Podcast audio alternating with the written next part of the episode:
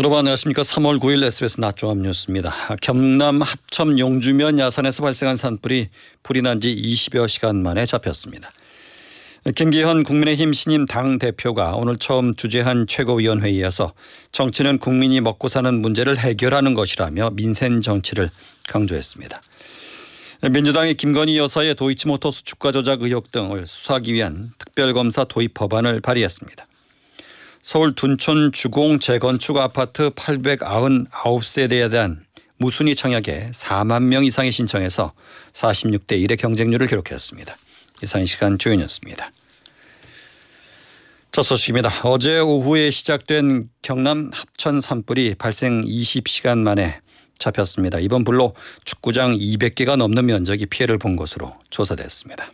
장선희 기자의 보도입니다.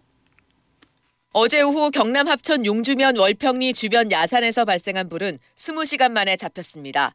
산림청은 오늘 오전 10시 현장 브리핑을 열고 주불 진화를 끝냈다고 밝혔습니다. 산불 영향구역은 163헥타르로 축구장 1개 면적을 기준으로 약 228개 이상이 피해를 봤습니다. 다행히 인명이나 민가 피해는 없었습니다. 화재로 인근 마을회관 등에 대피했던 주민 214명은 모두 귀가했습니다. 주불 진화가 완료되면서 산불 대응 단계도 모두 해제됐습니다. 이번 산불은 어제 오후 1시 59분 시작됐습니다. 건조주의보 발효로 대지가 건조한 데다 순간 풍속 초속 12m의 강한 바람까지 불면서 진화에 어려움을 겪었습니다. 이틀 동안 투입된 누적 진화 인력과 장비는 각각 2,970명과 152대에 달했습니다. 산림당국은 불이 다시 발화해 번지지 않도록 현장의 헬기 10대와 산불 진화 인력 830명 등을 잔류시켜 감시와 진화를 이어갈 예정입니다. 또 잔불까지 모두 진화하는 대로 정확한 화재 원인을 조사할 계획인데 이번 산불이 산밑이 아닌 중턱에서 난 만큼 방화 가능성도 살펴볼 것으로 알려졌습니다. SBS 장선입니다. 국민의힘 김기현 신임 당대표는 오늘 새 지도부와 첫 최고위원회를 주재했습니다. 내년 총선에서의 압승과 윤석열 정부의 성공을 위해 총력을 기울이겠다고 밝혔습니다. 엄민재 기자의 보도입니다. 김기현 국민의힘 신임 대표가 취임 일성으로 내년 총선에서의 압승을 강조했습니다. 오늘 오전 국회에서 첫 최고위원회를 주재한 김 대표는 이번 지도부의 임무는 내년 총선의 압승과 윤석열 정부의 성공이라고 밝혔습니다. 정부가 내놓은 강제동원 해법과 관련해선 과거는 바꿀 수 없지만 미래를 위해 한일 관계를 새로 써야 한다며 한일 관계 재정리 필요성을 주장했습니다. 앞서 김 대표는 국민의힘 지도부와 함께 국립서울현충원을 찾았습니다. 방명록에는 오직 민생, 다 함께 잘 사는 국민의 나라를 만들겠다고 적었습니다. 김 대표는 당대표를 보좌하는 비서실장엔 경북 구미갑을 지역구로 하는 구작은 의원을 내정했습니다. 이번 전당대회에서 나타난 대구 경북 표심을 고려한 결정이라는 설명입니다. 당권을 놓고 경쟁했던 안철수 의원, 천하람 전남 순천갑 당협위원장, 황교안 전 미래통합당 대표와는 어제 전화통화를 했다며 조만간 만나 협업체계를 구축할 것이라고 생각한다고 밝혔습니다. 사무총장과 대변인 등 다른 당직 인선과 관련해선 연대와 포용, 탕평이라는 기본 원칙을 지키겠다면서 주말 이후 발표하겠다고 덧붙였습니다. SBS 엄민재입니다. 민주당이 김건희 여사 도이치모터스 주가 조작 의혹과 코바나 콘텐츠 대기업 협찬 의혹에 대한 특별검사 도입 법안을 재발의했습니다. 지난해 9월 발의했던 특검법에서 김 여사 하위 경력 의혹을 제외하고 주가 조작 의혹과 협찬 의혹으로만 범위를 한정한 겁니다. 민주당은 법안에 대통령이 소속되지 않는 교섭단체, 즉 민주당이 특검 후보자를 추천하게 규정했는데 정의당은 비교섭단체의 특검 후보자 추천권을 주장하고 있어서 앞으로 추진 과정에서 쟁점이 될 것으로 보입니다. 윤석열 대통령이 오늘 울산 S5일 온산 국가산업단지에 건설 중인 석유화학시설 샤인 프로젝트 기공식에 참석했습니다. 대선 1주년을 맞는 날 별도의 자축 행사를 열지 않고 지방의 산업 현장을 방문해 민생 행보를 이어간 겁니다. 윤 대통령은 축사를 통해 한사우디 경제 외교의 대표적인 성과인 샤인 프로젝트가 오늘 첫 발을 내딛게 됐다며 양국의 각별한 우정과 신뢰를 상징하는 프로젝트의 새로운 출발을 축하한다고 말했습니다. 샤인 프로젝트는 온산 국가산업단지에 석유화학 생산 설비를 건설하는 사업으로 투자 규모가 9조 3천억 원에 달합니다. 이 단일 산업으로는 역대 최대 규모입니다. 일본 피고 기업 대신 정부 산하 재단이 배상금을 지급하는 강제동원 해법이 발표된 지 이틀 만인 어제 정부가 강제동원 피해자들을 만난 것으로 확인됐습니다. 정부는 확정 판결을 받은 피해자 15명을 개별적으로 만나 설득한다는 계획입니다. 정윤식 기자의 보도입니다.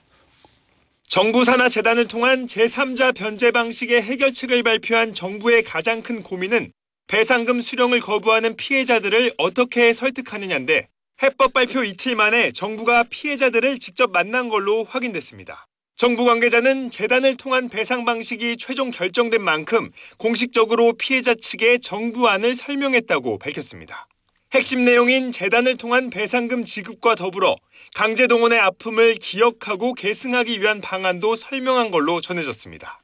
피해자 측 법률대리인과 지원단체는 대법원 확정 판결을 받은 15명의 피해자와 그 유족 가운데 재단을 통한 배상금 수령에 찬성하는 이들은 현재 4명으로 정부안 발표 뒤 찬성으로 마음을 바꾼 분은 없는 걸로 안다고 밝혔습니다.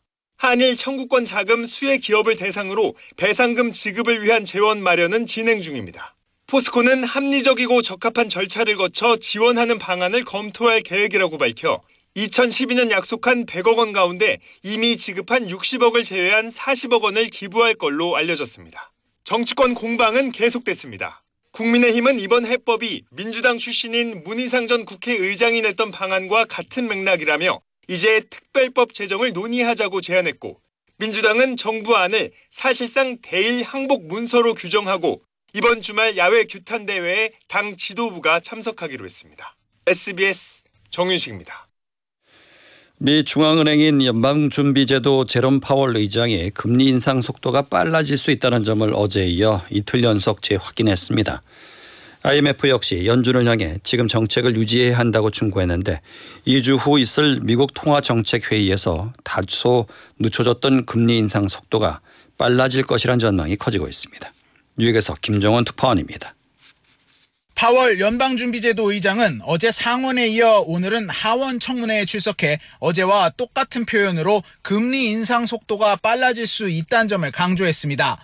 3월 통화정책회의에서 금리를 얼마나 올릴진 아직 결정된 바 없다면서도 최종 금리가 기존 예상보다 더 높아질 것 같다는 점 역시 재확인했습니다.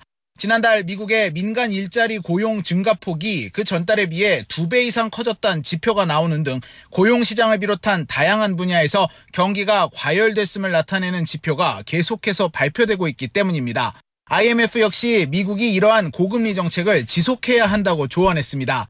이른바 빅스텝과 자이언트 스텝으로 가며 가파르게 금리를 올리던 연준이 1월 통화정책회의에서 통상 수준인 0.25%포인트 인상에 그치며 속도 조절에 나섰지만 이러한 분위기 속에 다시 0.5%포인트 인상 빅스텝으로 돌아갈 거란 전망이 굳어지고 있습니다. 뉴욕에서 SBS 김종원입니다. 북한 김정은 총비서가 핵무기를 독재 정권 유지를 위한 궁극적인 수단으로 여기고 있어 핵무기 개발과 미사일 발사가 앞으로도 계속될 것이라는 미 정보당국의 평가가 나왔습니다. 한미 양국은 북한의 무기 개발 자금을 차단하기 위해서 공동 대응을 강화하기로 했습니다. 워싱턴에서 김현수 특파원입니다. 미 국가정보국은 연례 위협평가 보고서에서 중국과 러시아, 이란에 이어 북한을 4대 위협국가로 꼽았습니다. 김정은 총비서가 핵무기를 포기할 생각이 없는 만큼 북한이 한미 양국의 중대한 위협이 된다고 평가한 겁니다. 미 정보당국은 김정은 총비서가 핵무기와 대륙간 탄도미사일을 독재정권 유지를 위한 궁극적인 수단으로 보고 있는 걸로 판단했습니다. 핵을 탑재한 미사일 프로그램을 통해 한미연합군의 전략적 우위를 확보하려는 게 북한의 목표라면서 앞으로도 미사일 시험 발사가 계속될 걸로 내다봤습니다. 미 정보당국은 또 최근 북한의 사이버 역량이 미국을 포함한 다양한 표적을 상대로 전략적 목적 달성이 가능한 수준까지 발전한 걸로 평가했습니다. 특히 무기 개발 자금 출이되고 있는 가상화폐 탈취 수단이 다양해지고 있는 점에 주목했습니다. 이런 가운데 한미 양국은 미국 워싱턴에서 양국의 외교, 수사, 금융 관계자 등이 참석하는 북한의 사이버 위협 대응 실무 회의를 열고 대응 방안을 논의했습니다. 한미 양국은 북한의 사이버 범죄에 대한 독자 제재를 지속해서 추가하고 수사 공조도 강화해 나가기로 했습니다. 워싱턴에서 SBS 김뉴스입니다. 서울 강동구 둔촌주공 재건축 아파트 무순위 청약에 4만 명 이상이 신청한 것으로 집계됐습니다. 거주지나 주택 소유 여부, 청약 통장과 무관하게 누구나 청약할 수 있도록 부동산 규제가 완화된 점이 영향을 준 것으로 분석됩니다. 안상우 기자입니다. 서울 강동구 둔촌주공을 재건축하는 올림픽파크 포레온 아파트의 미계약 물량에 대한 무순위 청약 신청이 높은 경쟁률로 마감됐습니다. 일반 분양에서 계약자가 나타나지 않은 899가구에 대한 무순위 청약에 어제 4만 1,540명이 신청해 46.2대 1의 경쟁률을 기록했습니다. 이번에 무순위 청약으로 나온 가구는 전용 면적 29제곱미터 2가구, 39제곱미터 638가구, 49제곱미터 259가구 등으로 모두 초소형 평형입니다. 특히 물량이 적었던 전용 29제곱미터는 1,311명이 신청해 655.5대 1로 높은 경쟁률을 기록했습니다. 전용 면적 39제곱미터의 경쟁률은 20.1대 1, 49제곱미터는 105.8대 1이었습니다. 정부는 지난달 말 주택 공급 규칙을 개정해 무순위 청약의 무주택, 거주 요건 등을 모두 폐지했는데 이에 따라 만 19세 이상이면 거주지나 주택 소유 여부, 청약 통장과 무관하게 누구나 청약에 참여할 수 있어서 경쟁률이 높았던 것으로 분석됩니다. 올림픽파크 포레오는 오는 13일 당첨자를 발표하고 오는 20일부터 계약을 진행합니다. SBS 안상우입니다. 오세훈 서울시장이 오늘 한강의 경쟁력을 강화하는 내용의 그레이트 한강 프로젝트를 추진한다고 밝혔습니다. 이 그레이트 한강 프로젝트는 서울시가 지난 2007년 추진했던 한강 르네상스 사업의 후속으로 55개 사업으로 구성됐습니다. 특히 용산국제업무지구 등 한강변 핵심 거점에는 도시혁신구역을 적용하고 용도구역이나 높이 제한 등 규제를 최소화하기로 했습니다. 이 도시혁신구역은 기존 도시계획체계를 벗어나 도시건축의 용도 제한을 두지 않고 용적률과 건폐율도 시가 자유롭게 정할 수 있습니다. 값비싼 천만화, 녹용, 홍삼, 산삼 함량을 속인 제품을 비싼 값에 판 업체가 무더기로 적발됐습니다. 액상차 같은 경우 함량 표시 방식이 복잡하다는 점을 악용했습니다. 남주영 기자입니다. 식약처가 지난달 고가의 원료로 액상차를 제조하는 업체 24곳을 점검해 원료 함량을 표시하지 않거나 함량을 거짓으로 표시하거나 유통기한이 지난 원료를 보관한 업체 등 모두 12곳을 찾아냈습니다. 원재료가 추출물이나 농축액인 경우 원재료명과 함량 외에 함께 표시해야 하는 고형분이나 배합 함량을 생략한 업체가 이 중 9곳이나 됩니다. 예컨대 천마 추출물 94%뿐 아니라 배합 함량 0.07%를 함께 표시해야 하는데 미량 들어간 걸 숨기기 위해 94%만 표기하는 방식입니다. 적발된 업체들은 원가 4,000원에서 2만 1,000원 정도 하는 30포짜리 한 상자를 주로 고령층에게 상자당 최대 36만 원을 받고 팔았습니다. 이렇게 판매된 제품은 약 321억 원 어치에 이릅니다. 식약처는 액상차 같은 원료가 추출물인 식품은 원료의 실제 함량을 보여주는 고형분이나 배합 함량을 확인하라고 강조하지만 소비자가 한눈에 알아보기 쉽게 표기 방식을 근본적으로 바꿔야 한다는 지적이 나옵니다. SBS 남주현입니다. 그리스에서는 대학생 등 50여 명이 희생된 열차 충돌 사고의 후폭풍이 거세지고 있습니다. 수만 명이 거리로 나왔고 철도뿐 아니라 공무원과 의사들까지 파업에 나서면서 정권 퇴진 운동이 이어지고 있습니다. 화강영 기자의 보도입니다. 지난달 28일 여객열차와 화물열차의 충돌 사고로 57명이 숨지고 수십 명이 다치는 참사가 벌어진 이후 수도 아테네를 비롯해 그리스 전역에서 정부에 항의하는 대규모 시위가 이어지고 있습니다. 그리스 경찰은 현지 시간으로 8일 전국에서 약 5만 3천 명이 시위에 참여한 것으로 추산했습니다.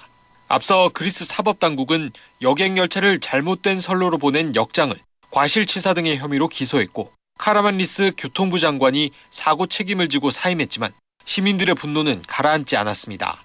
그리스 정부와 철도 회사가 노후한 철도 시스템을 방치해 초래된 참사라는 증거가 속속 드러났기 때문입니다. 철도노조는 사고 발생 다음 날부터 파업에 들어갔고 공무원과 의사, 교사, 여객선과 버스 노동자들도 시위에 동참하는 차원에서 파업에 가세했습니다.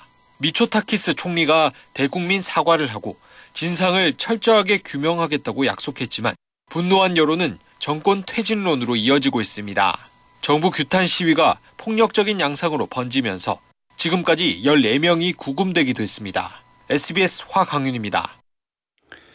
회사 자금 횡령과 계열사 부당 지원 혐의를 받고 있는 조현범 한국타이어 회장이 구속됐습니다. 법원은 증거인멸 우려가 있다며 조 회장에 대한 구속영장을 발부했습니다. 현 정부 출범 후 대기업 총수가 구속된 것은 이번이 처음입니다. 조 회장은 계열사 타이어 제조 설비를 경쟁사보다 비싸게 사주는 수법으로 회사에 200억 원대 손해를 끼친 혐의를 받고 있습니다. 경찰이 건설 현장 불법 행위 단속을 벌여서 총 2,863명을 적발하고 노조 간부 행세를 한 조폭 등 29명을 구속했습니다. 경찰청 국가수사본부는 오늘 건설 현장 갈취, 폭력 등 조직적 불법 행위 특별 단속 중간 성과를 발표했습니다. 적발 사례를 유형별로 보면 전임비와 원례비 등 명목으로 금품 갈취가 2,153명으로 가장 많았고 건설 현장 출입 방해 등 업무 방해와 단체원 채용 강요 등이 뒤를 이었습니다. 전체 적발 인원으로 보면 2,214명 77.3%가 민주노총과 한국노총 등 양대 노총 소속이었습니다. 밤사이에 서울 양재천 일대 하천 수위가 높아지고 있다는 잘못된 경고방송이 이어져 주민들이 불편을 겪었습니다. 오늘 새벽 1시쯤 서울 강남구 대치역 근처에서 사이렌과 함께 양재천 수위가 높아져 위험하다는 안내 방송이 이어졌습니다. 이 때문에 구청과 소방당국에서는 불안하다는 주민신고가 잇따라 접수됐습니다. 구청 관계자는 지난 경보 시스템 상태가 좋지 않아 오작동을 일으킨 것으로 보인다며 새벽 3시 50분쯤 복구 작업을 마무리했다고 밝혔습니다. 아이돌 그룹 미노 출신 가수 남태현 씨가 음주운전을 하다 적발됐습니다. 남 씨는 어제 새벽 서울 강남의 한 주택가 도로에서 술을 마신 채 운전한 혐의를 받고 있습니다.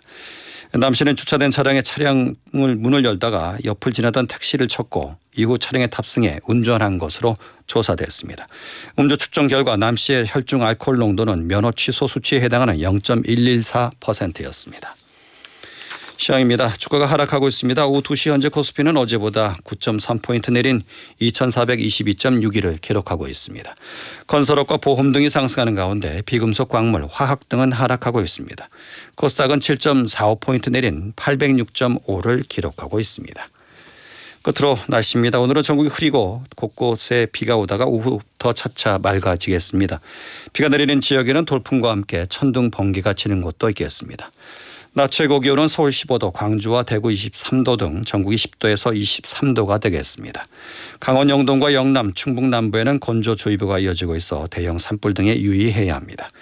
미세먼지 농도는 수도권과 강원 영서, 충청, 호남, 제주에서 나쁨 수준이 예상됩니다. 서울의 현재 기온은 10도, 습도는 80%입니다.